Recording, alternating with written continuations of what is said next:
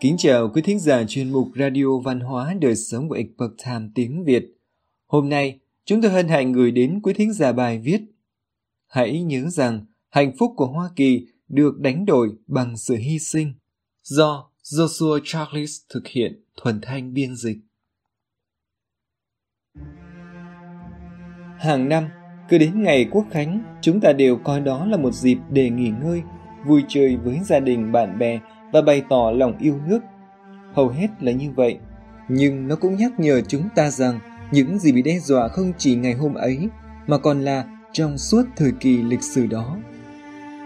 Sau nhiều năm giằng co với Quốc hội Anh, các thuộc địa Hoa Kỳ phải đối mặt với những thùng súng trường của người Anh ở Lexington và Concord vào tháng 4 năm 1775.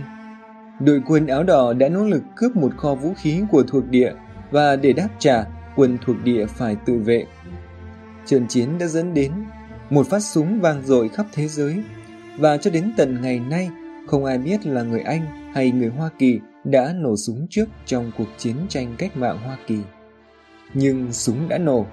Ngay sau đó, Quốc hội đã thành lập quân đội lục địa và theo đề nghị của George Adams, George Washington được bổ nhiệm làm Tổng tư lệnh. Tiếp theo đó, Quốc hội viết một bản tuyên bố trước thế giới giải thích lý do họ phải chiến đấu. Đây là bối cảnh một năm trước khi bản tuyên ngôn độc lập ra đời. Quốc hội viết rằng, lý do của chúng tôi là đúng đắn, liên minh của chúng tôi là hoàn hảo, với sự thành kính nhất trước mặt Thiên Chúa và toàn thế giới. Chúng tôi tuyên bố rằng, chúng tôi sẽ dùng tất cả sức lực mà sáng thế chủ nhân từ đã ban tặng và những cánh tay mà kẻ thù buộc chúng tôi phải sử dụng bất chấp mọi nguy hiểm, với sự kiên định và bền bỉ trường kỳ để bảo vệ nền tự do của chúng tôi, cùng một ý chí thà chết trong tự do, chứ không sống một đời nô lệ. Cần phải nhớ rằng, tại thời điểm này, Hoa Kỳ vẫn chưa có nền độc lập. Nhiều người trong quốc hội và ở khắp nơi trong thuộc địa không hề có ý thức về nền độc lập. Nhưng một cuốn sách nhỏ nổi tiếng được xuất bản vào tháng 1 năm 1776 đã khích lệ họ. Đó chính là cuốn Common Sense, lẽ thường của Thomas Paine. Paine lập luận rằng chế độ quân chủ là không phù hợp với kinh thánh và thật vô lý khi để cho một hòn đảo nhỏ cách hơn 3.000 dặm cai trị một lục địa rộng lớn. Cho đến ngày nay, cuốn sách nhỏ đó vẫn là một trong những tác phẩm được đọc nhiều nhất tính theo tỷ lệ dân số Hoa Kỳ vào thời điểm đó. Tương đương với một nửa dân số Hoa Kỳ ngày nay đã đọc cuốn sách trong thời kỳ đó. Và mùa hè năm 1776 cũng đến. Cùng với nó là những sự kiện quan trọng. Vua George Đệ Tam tuyên bố các thuộc địa ở trong tình trạng bạo động và Hoa Kỳ cuối cùng đã đưa vấn đề tối quan trọng về nền độc lập ra thảo luận.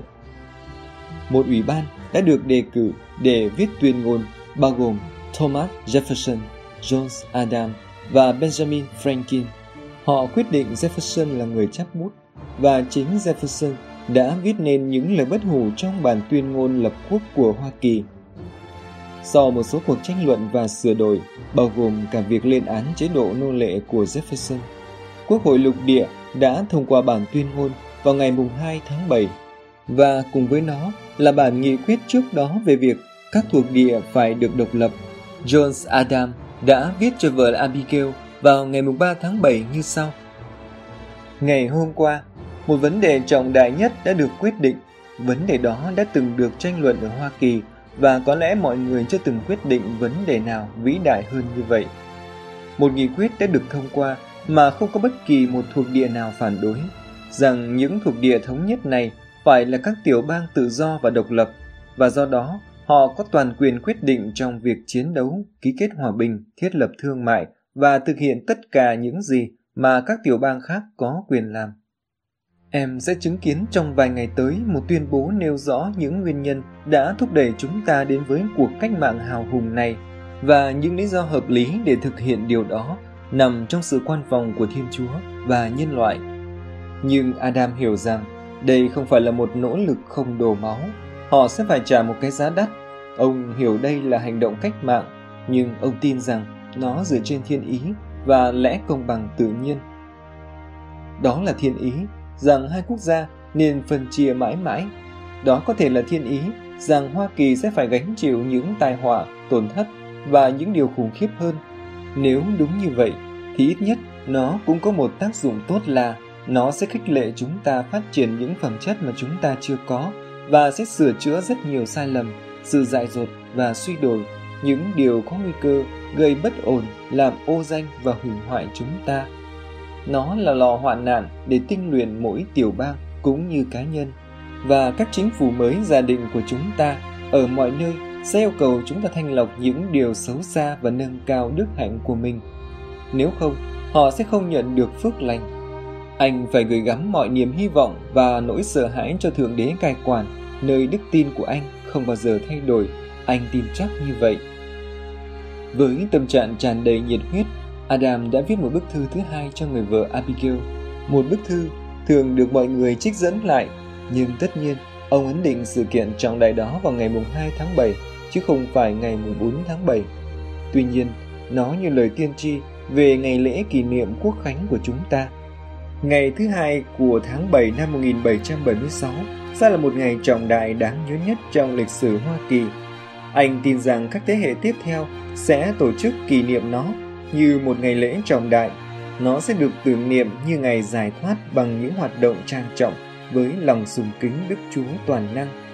Nó sẽ rất long trọng với các màn trình diễn và diễn hành, trò chơi, các môn thể thao, súng, chuông và pháo hoa thắp sáng từ đầu này tới đầu kia của lục địa kể từ nay cho đến mãi về sau. Một lần nữa, trong sự điềm tĩnh, ông nói rất rõ ràng, đây không phải là một chuyện bình thường. Hoa Kỳ sẽ không được đặt trên một chiếc giường đệm lông vũ êm ấm. Ông biết đây không phải là kết thúc của một cuộc đấu tranh, mà chỉ là sự khởi đầu. Em nghĩ rằng anh đang bị thiêu đốt bởi sự hào hứng, nhiệt tình, nhưng không phải vậy.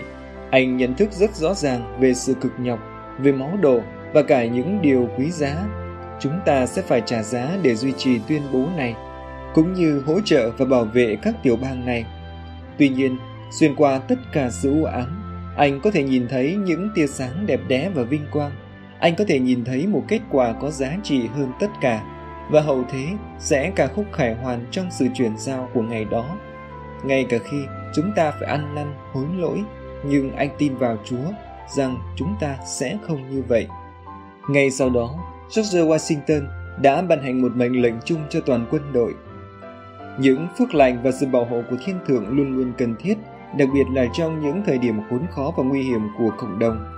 Tổng tư lệnh hy vọng và tin tưởng rằng mọi sĩ quan và mọi quân nhân sẽ nỗ lực để sống, để hành động như thể một chiến binh cơ đốc bảo vệ các quyền và tự do của đất nước mình. Chúng ta nên nhớ những lời này và dành tình cảm cho ngày 4 tháng 7 vì ngày 4 tháng 7 đầu tiên không phải là thời gian cho tiệc BBQ, pháo hoa và niềm vui. Đó là thời kỳ của đau khổ, chiến tranh, của súng nổ và chết chóc. Hầu hết các đại biểu tham dự Quốc hội lục địa thậm chí không thể ký vào văn kiện khi nó cuối cùng đã được chấp thuận và sẵn sàng để ký. Hầu như không có quân đội nào được đề cập đến và người Anh đang tiến về Philadelphia. Tất cả đều ảm đạm và một nền độc lập lâu dài, dường như ngoài tầm với. Nhưng chúng ta đã đạt được nó sau 8 năm dài chiến tranh. Các bậc tiền nhân của chúng ta đã giành được độc lập. Chỉ khi đó, họ mới có thể thưởng thức pháo hoa và niềm vui. Chỉ sau khi đổ máu, họ mới có thể nhìn vào ngày 4 tháng 7 với niềm hạnh phúc và diệu kỳ. Ở phía bên này của thiên đường, chúng ta nên luôn ghi nhớ cái giá phải trả cho hạnh phúc mà chúng ta đang tận hưởng. Niềm vui của chúng ta được đánh đổi bằng máu.